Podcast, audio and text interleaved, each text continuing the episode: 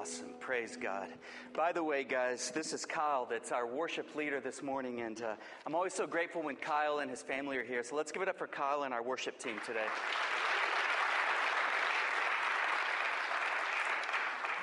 So if you notice, I'm holding, I'm holding this cross. This is pretty awesome, right? So yesterday, we had about 20 of our guys up here uh, downstairs in our event room, and we absolutely demolished the event room. So you should go downstairs and take a look at it. The drop ceiling's down, the, the paneling is off the walls, and it, it looks like a, a bomb went off downstairs. But uh, sometimes you have to destroy things in order to restore things. So we're going to be doing some painting and some new fixtures, some new paneling, and all of these things. But sometimes you have to destroy things to restore things. So, one of our members, this awesome brother, when I pray with Jose, I feel like I can run through a brick wall. I'm just fired up for Christ. But Jose had this big truck when he was, he was getting the dumpster in order to bring it out here so that we could fill it up. And so he has this big truck, one of these huge dumpsters that's as big as a house on this truck, this big, heavy truck. And he's running through a yard in this truck, a, like, a, like a salvage yard. And he runs over a pallet. You know those wooden crates?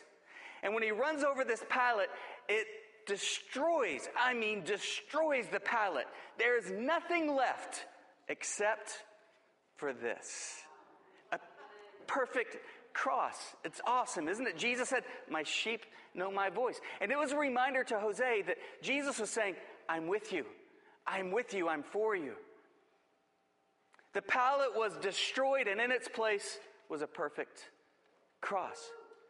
So it is with our study today. We are continuing in the life of Joseph, and we're going to see that for all practical purposes, it looks like Joseph's life is being destroyed.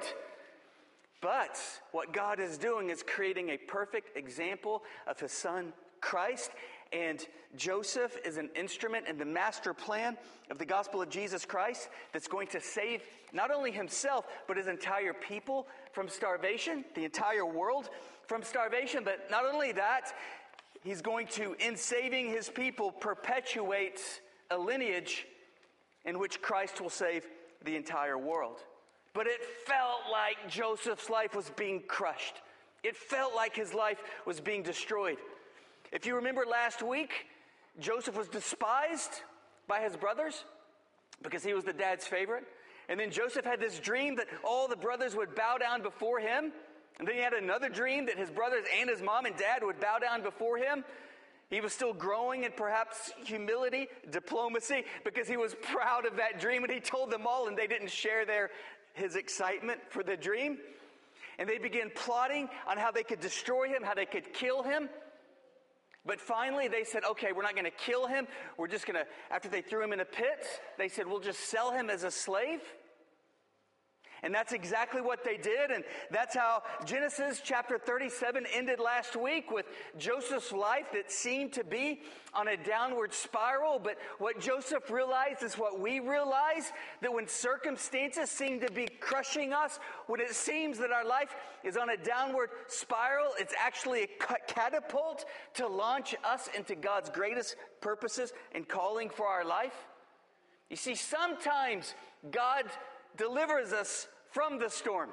As you recall, the disciples cried out in the midst of a literal storm, Lord, save us. And Jesus arose, rebuked the wind, and it was calm, and they praised God. And that's awesome when God delivers us from the storm. But sometimes God delivers us through the storm. Such was the case with Shadrach, Meshach, and Abednego, and they were thrown into the fiery furnace. But if you recall, there was a fourth person there, Jesus himself in the Old Testament, and God delivered them through the fire. And as a result of that, everybody praised God, and the nation experienced a revival.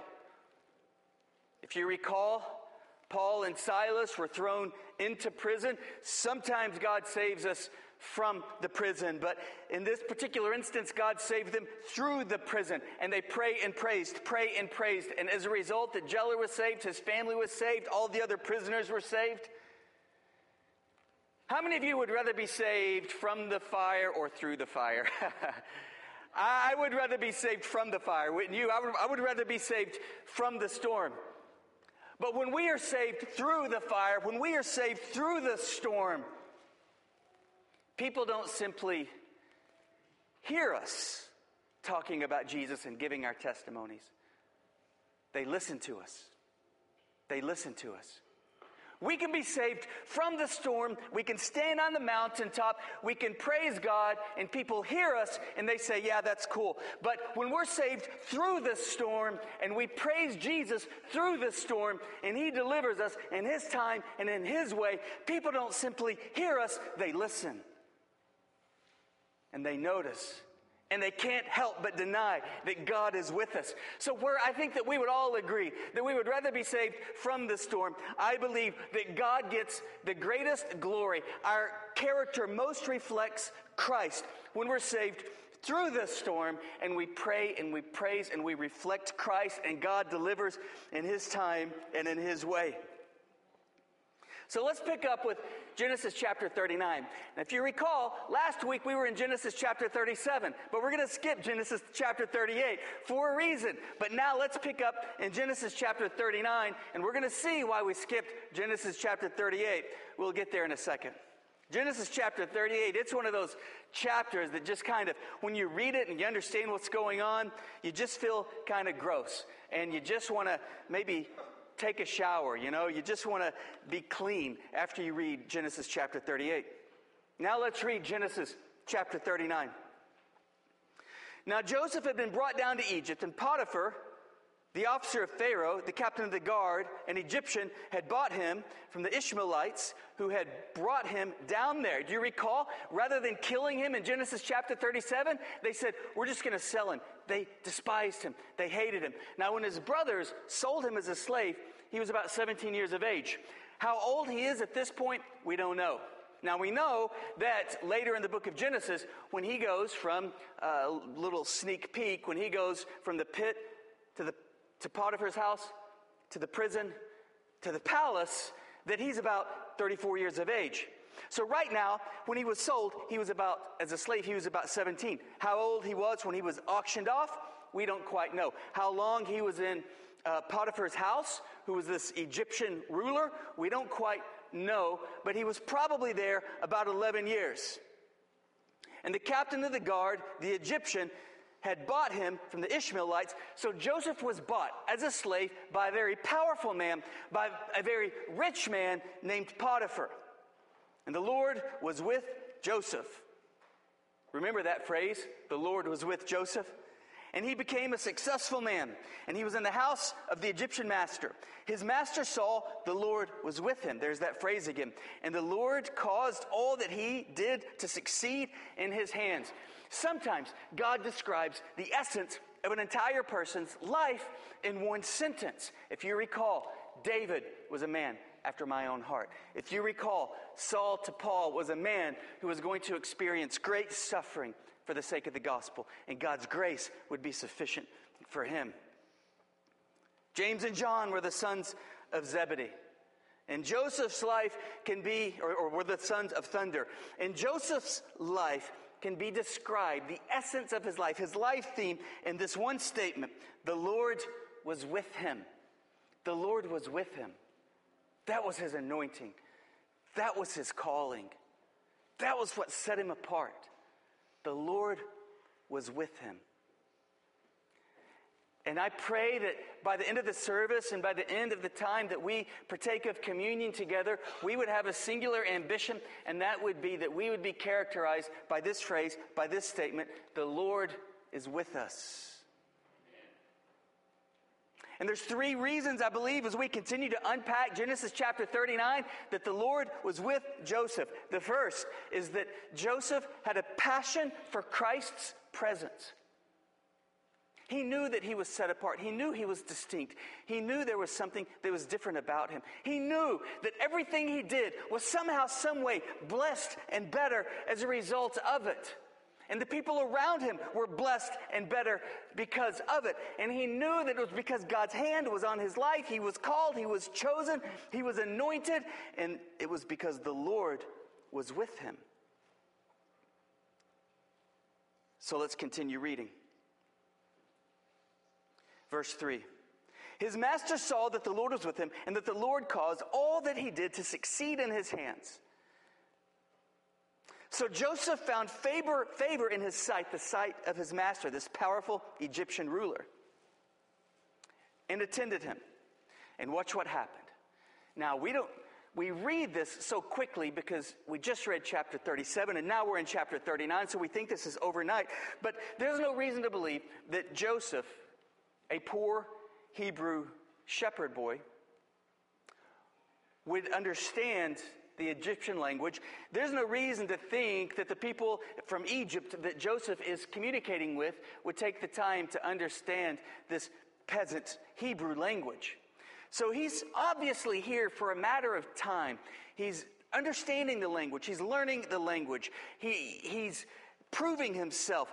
Uh, his master is observing him long enough so that Joseph finally rises through the ranks so that, verse 5, from that time, Potiphar, the Egyptian ruler, made Joseph overseer in his house, and over all that he had, the Lord blessed the Egyptian's house for Joseph's sake. And the blessing of the Lord was on all that he had in his house and field. So he left all that he had in Joseph's charge because because of him, he had no concern about anything but the food he ate. Can you imagine that? How are we going to plow the 50 acres to the west of the house? What are we going to do about the flood of the 25 acres to the, to the east of the house? What are we going to do about payroll? What are we going to do about these bills? What are we going to do about this crisis? What are we going to do about this conflict? What are we going to do about this administrative decision? Potiphar had to worry about none of that because Joseph excelled in everything he did. He had such a gift of leadership, such a gift of administration, such a gift of diplomacy by this point, such a gift of communication that Potiphar had to worry about nothing except for what he was going to eat. And Potiphar realized that Joseph being in charge was better than if he himself were in charge, so that Potiphar's house continued to expand and to be blessed. And Potiphar was just like, I wonder what I'm going to have for dinner tonight. And before he went to bed, hmm, I wonder what I'm going to have for breakfast in the morning. Joseph was so gifted, and all of this was because God was on him. Now let's contrast this with Genesis chapter 38. I kind of hate to read the chapter. I'll just I'll just sort of explain what happens. Joseph's oldest brother, Judah, one of the brothers who wanted Joseph to be killed, continues to live his life. Joseph was thrown into a pit. Joseph was sold as a slave. Joseph is, is a servant. Joseph has no freedom. He can't just leave and travel across the country if he wants to because he's a slave. He's got to run everything by his master, Potiphar. Judah, on the other hand, is a free man, but we see that Judah, in his freedom, was enslaved and far from God's will, and God's hand was far from on him. And Joseph, in his bondage, was free because Joseph had one singular passion, and that was God's presence to remain on him. Judah's son was so wicked that God took him out. And there was a law you might be familiar with uh, because of the book of Ruth called the law of kinsman uh, redemption, so that the widow went to her father in law and said, I don't have any kids. I have to now marry another one of your sons. So she marries another one of his sons. He gives her no children, and God takes him out. And then she now goes to her father in law and says, You have to give me your third son. At this point, he's a little bit leery about this. And he says, No, I'm not going to do it. You just live your life. I'll live my life. She's so indignant about it, she disguises herself as a prostitute. Judah, the dad, he has relations with his daughter in law, thinking that she's a prostitute because she covered her face. And then he had no money to pay, so he said, Here, I'll just give you my cloak, and this will be collateral. I'll come back for it. And then, wouldn't you know it, that she's nowhere to be found? And he says, Ah, oh well, I guess I don't have to pay for that prostitute. And then she turns up pregnant by her father in law. He doesn't know it's his kid. He doesn't even know he had sexual relations with her. And so she's, she's just paraded out in public. And she says, What should we do with your daughter in law? She's pregnant. She's not married. And he says, Easy, kill her. And then she steps forward and says, Who does this cloak belong to? Because this is the father of my child. He's not so judgmental at this point, and he's like, Oh, okay, my bad. Forget it. Why was that in there? I believe one of the reasons is to provide a contrast between Judah, a free man, a free man who's living in bondage, who's joyless. God's hand isn't on him. With Joseph, who's in bondage but living a free man because God's hand is on him, because he has a singular passion for God's presence to rest heavily upon his life. Judah had a singular passion, and that's whatever his flesh might have desired, whatever whimsical desire he may have had, was Judah's passion. Joseph's passion was for the glory of God to be manifest through him. There's Judah, there's Joseph.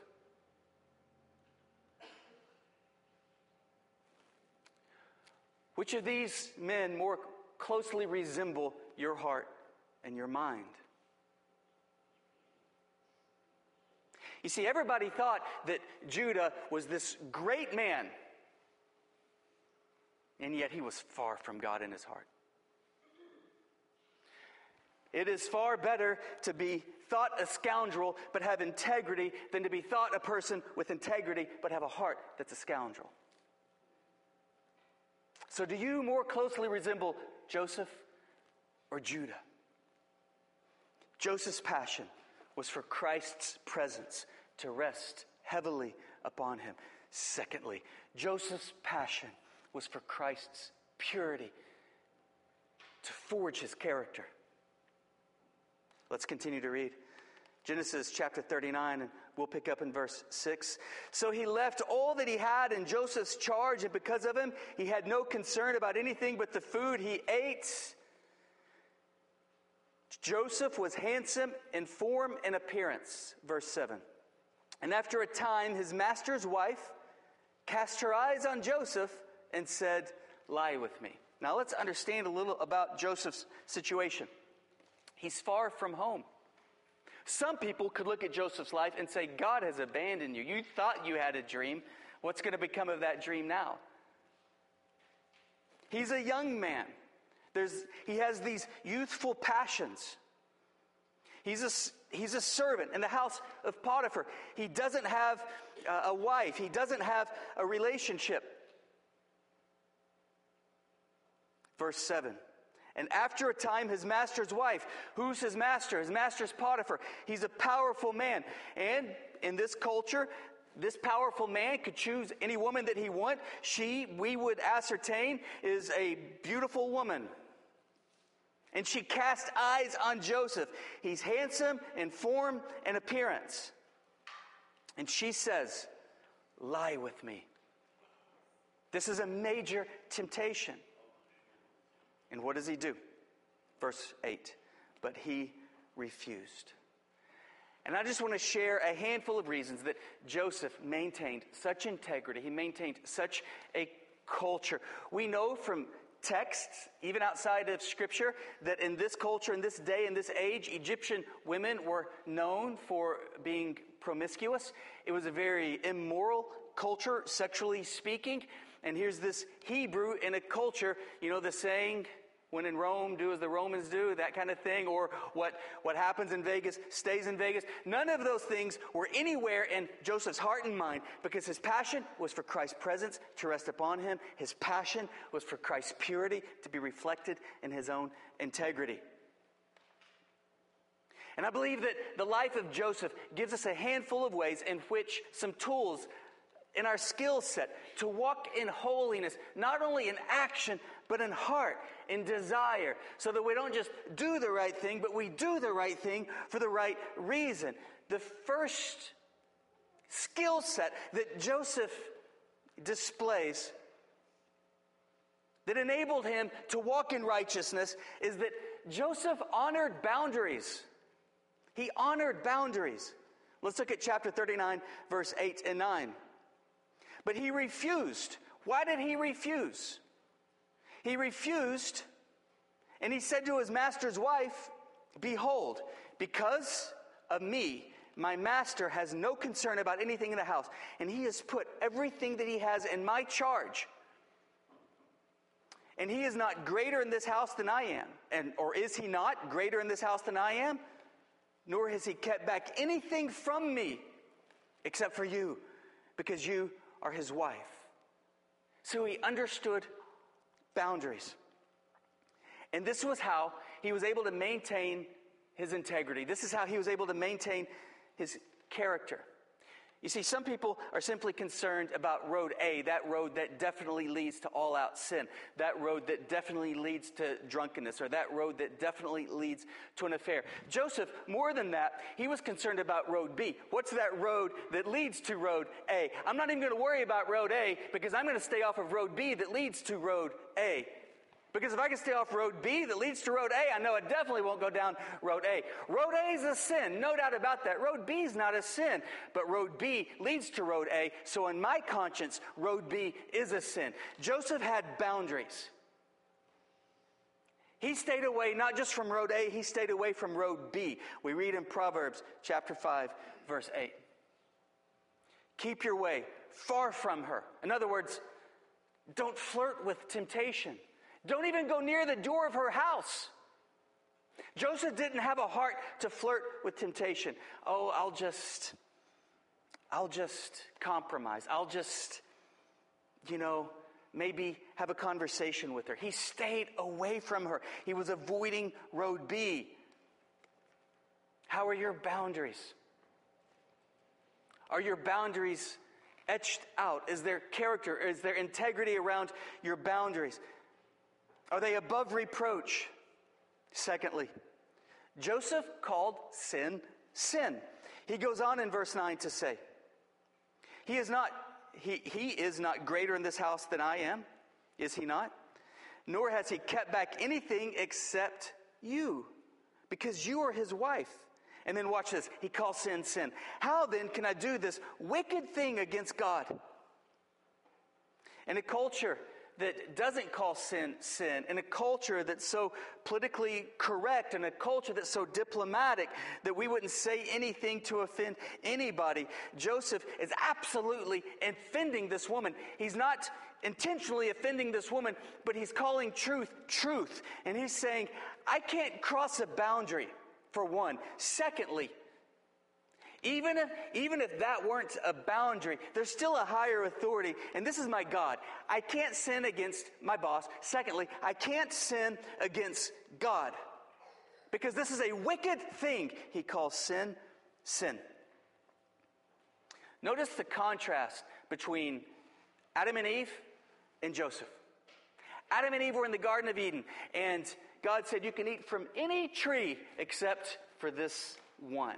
And that's the one that Eve made a beeline to. But look at Joseph. He could have anything in Potiphar, Potiphar's household except for his wife.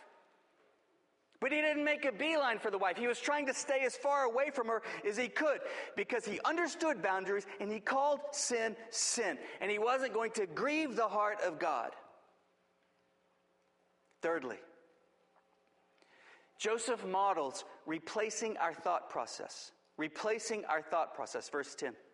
And as she spoke to Joseph, watch this, day after day. This wasn't just like, like one grand slam resistance of temptation. She continued to badger him day after day after day. She was trying to wear him down. She was seducing him. But he never gave in. And as she spoke to Joseph day after day, he would not listen to her, to lie beside her, or to be with her. And I believe that the secret to Joseph's success in resisting temptation day after day after day after day after day was not simply resisting in his thoughts. I'm going to resist, I'm going to resist, I'm going to resist, I'm going to resist her, I'm going to resist her, I'm going to resist her, I'm going to resist her. Because if all you do is resist temptation, what are you thinking about the temptation? So, holiness in our heart and mind, sexual purity, consequently, in our life, is won not simply by resisting, resisting, resisting, because if all we're doing is resisting, we're thinking about the very thing that we're not supposed to be doing. And the Bible says, as a man thinks in his heart, so he is. It's not simply about resisting, resisting temptation. Yes, in Jesus' name, we cast down thoughts that are not consistent with the character of Christ. But more than that, we replace those thoughts. We must replace those thoughts with higher thoughts. Thoughts of gratefulness towards God, thoughts of worship, thoughts of what God wants to do in our life, thoughts of what God is going to do for us and through us. Matthew chapter 15, verse 16 through 19, Jesus says, in talking about holiness, he explains that holiness and righteousness is so much more than simply resisting, resisting, it's replacing. He says, Consider the food that you eat. A man is what he eats. Did you guys see Super Size Me? The guy who ate nothing but McDonald's for however long it was. And he was in horrible shape and he looked horrible. And in the same way, Jesus said, So does other heart and mind. You are what you meditate upon, you are what you think about. So think about holy things, and your heart is going to be filled with holiness. Think about worshipful things. Think about God's plan for your life. Think about God's calling on your life. Think about the blessings that He is going to bless you with. And your heart will be filled with righteousness. We read in Philippians chapter 4, verse 8.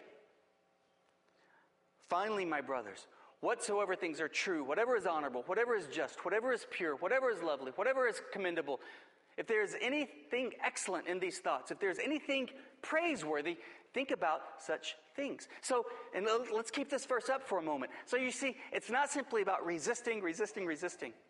Because as a man thinks in his heart, so he is. If all we're doing is resisting, we're thinking about what we are not supposed to be thinking about. But it's also replacing.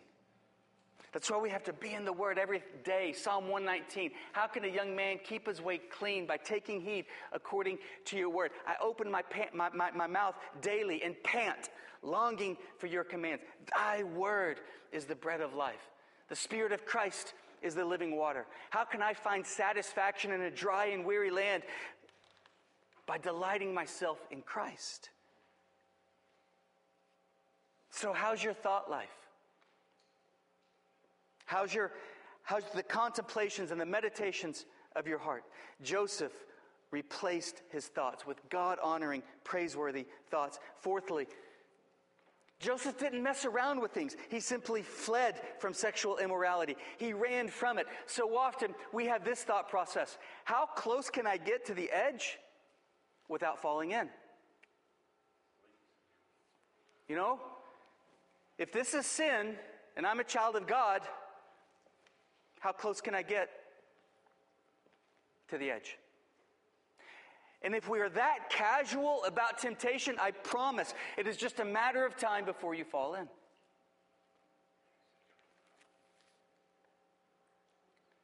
Now, fire is awesome, right?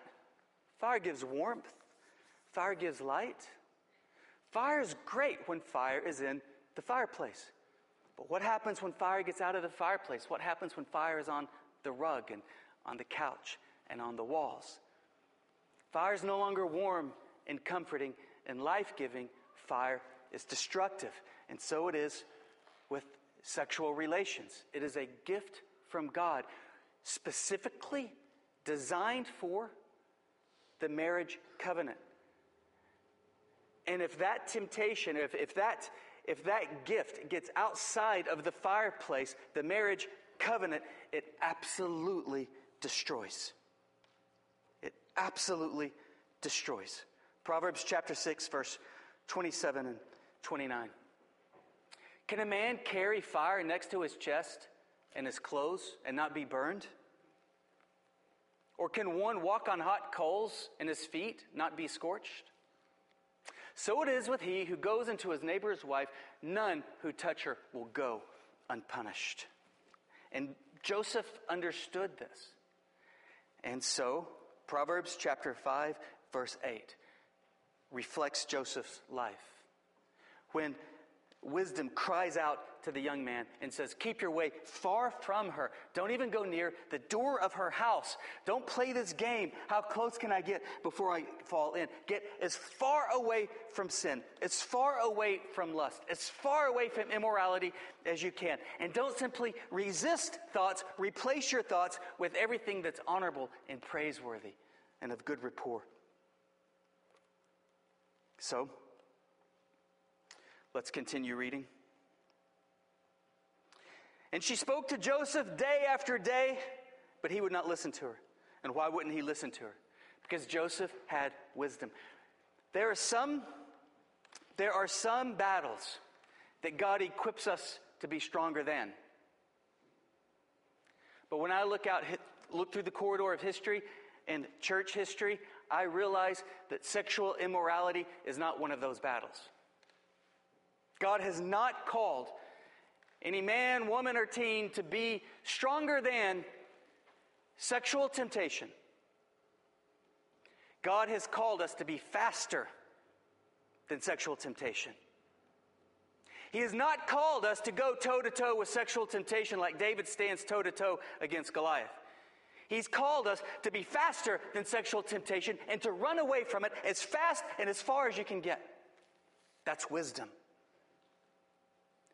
Joseph didn't play games. He didn't try to console her. He didn't try to counsel her. He didn't try to comfort her. He was trying to get away from her because he understood he wasn't supposed to be stronger than sexual temptation. He's supposed to be faster than sexual temptation. And this is why Joseph is set apart in Scripture as somebody with incredible wisdom. He had the wisdom to know he wasn't to be stronger. He was only supposed to be faster than sexual temptation. So he ran But this woman had such an ego that she said, No, no, no, no, no, no, no. No man is going to resist me. He's resisted me day after day after day after day. No man is going to resist me. We pick up in verse 11. But one day he went into his house to do his work, and none of the men of the house was there in the house. No doubt she orchestrated that. Verse 12 She caught him by his garment, saying, Lie with me. But he left his garment in her hand and fled, and he got out of the house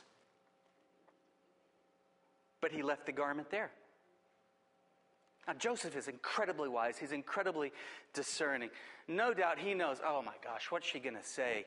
And whatever she says, she's going to validate it because it's going to be validated in the eyes of other people because she has my garment. Did he try to go back to get his garment? No, because he has wisdom, because he's placing more trust in God than anything in this world. So he just kept running.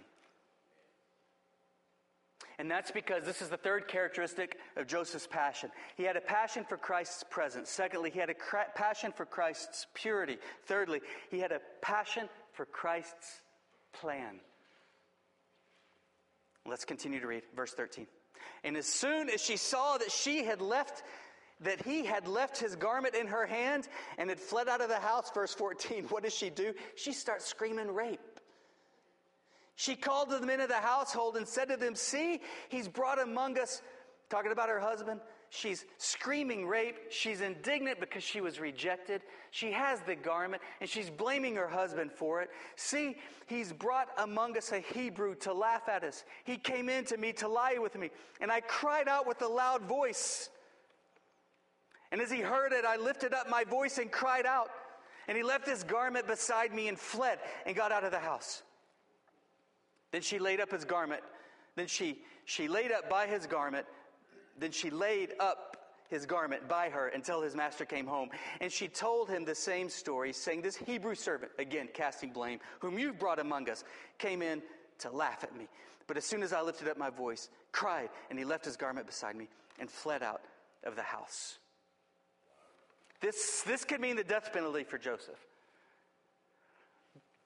but he's placing his confidence in his God, not in anything else. You see, reality is Joseph was a man who would rather be executed than to violate his conscience before God and to cross boundaries that God has clearly established for him.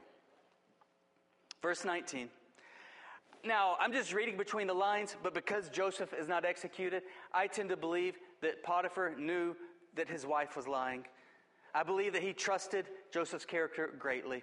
So instead of having him executed, he had to do something to protect his name and his image in the sight of people, or so he thought. So, this is the way that your servant treat me. And his anger was kindled. Maybe it was kindled at Joseph. Maybe it was kindled at his wife. And Joseph's master took him and put him into prison, the place where the king's prisoners were confined, and he was there in prison. Verse 21. But the Lord, here it is again, the Lord was with Joseph and showed him steadfast love and gave him favor in the sight of the keeper of the prisoners. There it is again. From his home into the pit, from the pit into being a slave in Potiphar's house. And from Potiphar's house, he's cast into prison. But God is with him. Let's again contrast this with Genesis chapter 38. Joseph's oldest brother, Judah, who was free but really in bondage and didn't care about God's presence, God's purity, or God's plan. All he cared about were the whims of his passion. Not so for Joseph. All Joseph cared about was God's presence, God's purity, and God's plan. And in God's plan, Joseph rested. And Joseph realized that it didn't matter if he was in a pit, if he was a slave, or if he was in prison. As long as he had Christ's presence, as long as he was walking in his heart and his mind, not to mention his life, in Christ's purity, as long as his heart was at rest in God's master plan, then God had him. God was going to cover him. God was going to bless him. God was going to protect him. God was going to honor him. And God was going to catapult him into that original dream that he had in Genesis chapter 37. And that's exactly what happened. So we're going to leave our hero off in prison, but not forgotten by God.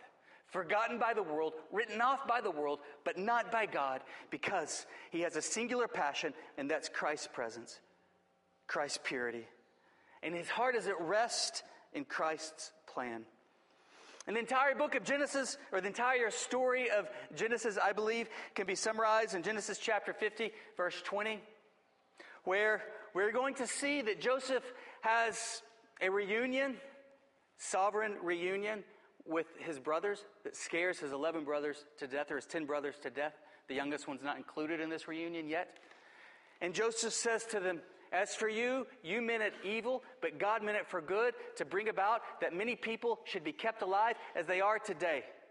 Because Joseph was so passionate about Christ's presence, Christ's purity, and because his heart was at rest in God's plan, then God took every attack, every lie, every slander, every hateful act that was ever that was ever infiltrated upon Joseph, and he turned it into a blessing and he turned it into a blessing. We can cross reference that. I think the New Testament equivalent of Genesis 50 20 is Romans 8 28. And we know that for those who love God, all things work together for the good and according to his purpose. Joseph's life, as we talked about last week, because he was in such pursuit of Christ's presence and purity and at rest in God's plan, Joseph's life was a direct parallel to the gospel of Jesus Christ. And as we're going to see, Joseph will ultimately be exalted to a position that he saves through his gifts, serving under the most powerful man in the world, the Pharaoh of Egypt, to save an entire world, specifically his family, from starvation, which means the lineage of Christ will perpetuate and eventually Jesus Christ will be born. And because of that, you and I are here today worshiping Jesus. And God used a young man that was written off and forgotten by the entire world. He used his life as a tool to allow the entire world to one day call upon the name of Jesus Christ. And here we are today. We owe a debt of gratitude for Joseph's integrity.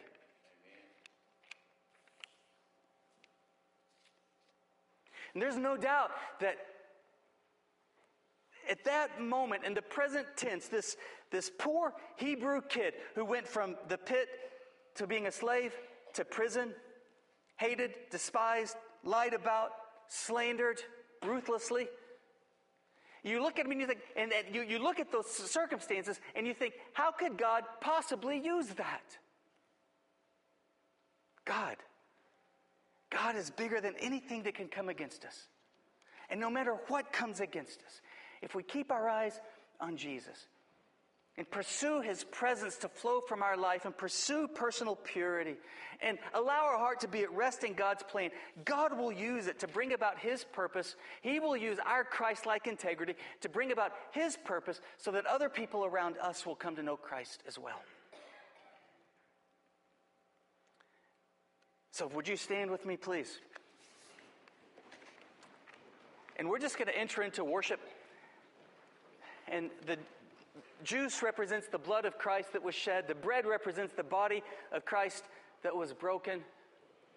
And as you partake of communion, I just want to encourage you to repent of anything in your heart and mind that may have become casual to the things of God and cast down thoughts, go further than resisting thoughts, replace thoughts with thoughts of worship, which means we have to be in the Word every single day because, as Jesus said, as a man eats, so he is. And as a man thinks, as a man meditates, as a man ponders, so he is. So we have to be in the Word every single day. We have to be prayerful. We have to be seeking Christ. Like Joseph, we live in a society that is very casual with sex. We live in a society in which we are constantly bombarded with temptations. And it's not enough to resist, it's not enough to be casual to see how close that we can get. We have to run. Perhaps you need to stop trying to be stronger than sexual temptation. And like Joseph, just be wiser, just be faster, just be holy, just be pure, seek Christ. King Solomon the wealthiest king who ever lived, the wisest king until he went off on the deep end. But praise God, he wrote Ecclesiastes and he came back and he de- declared, he said, I bought everything you could buy. I indulged myself in every way that you could indulge yourself. I had every wife I could have from every culture you could imagine. And it's all vanity. It's meaningless, meaningless, meaningless, meaningless, meaningless. Nothing in this world can satisfy. There's only one thing that matters, and that's fearing God. That's it. It's the only thing that will allow your life to count. That's the only thing that will allow you to have satisfaction. You have got to fear God. Fear Him. That means to obey Him. That means to desire His words more than anything in this world, and to act upon those words, and to live those words out. And as we do that, the Bible says faith comes by hearing, and hearing by the Word of God. Our faith is expanded as we indulge ourselves in the Word of God, and our heart is satisfied. Like you could, you could look at me all day long, and you could be mad at me, and you could say, I'm just frustrated at life because you're like, I'm not losing any weight, and I'm not getting any stronger. And I'd say, Well, are you eating right? And are you exercising? He's like, Well, no. And I'm like, Well, what do you think? And in the same way, you could say, My heart is still not satisfied, and my faith in Christ is not as bold as a lion. And I would say to that, Are you exercising? Are you in the Word? Are you eating right? Are you, are you fleeing from temptation? Are you delighting yourself in the Lord? Are you walking in wisdom? Faith comes by hearing, and hearing by the Word of God. As our muscles must be exercised to grow, so our faith must be exercised to grow. And our faith is exercised by being in the Word, believing the Word, putting God to the test, acting upon the Word, and experiencing God's faithfulness time and time and time and time and time and time again. So let's partake of communion. And as we do, just cleanse your heart. Just pray, God, renew my heart. And you might even pray, um, Lord, my life is going to be a living sacrifice holy and pleasing to you. You want to stand out in your school. You want to stand out in work. You want to stand out in this world for Christ. Then don't get close. Flee. Flee from temptation. Get as far away from it. Don't try to be stronger. Just be smarter. Be faster. Be wiser. Get away from it. Let's follow in the example of Joseph, who was a type of Christ. Flee from temptation. Get away from it. Let's bow our heads. Father, we pray in Jesus' name that you would take our minds and renew it as we partake of communion and continue worshiping in you. Take our heart and transform it, Lord, as we partake of communion and devote ourselves to you. Take our lives, Lord, and just transform it. Make us a new person from the inside out and shine through us. Let us, like Joseph, be characterized as a person that God is with. God is on us, and God is for us. And everything that we touch is anointed because you're with us and you're for us. So, the altars are open, and you can come forward and just take of the juice and the bread, and you can take it back to your seats. You can, you can utilize this stage up here as an altar and just partake of it, and then we'll just all continue to worship Christ.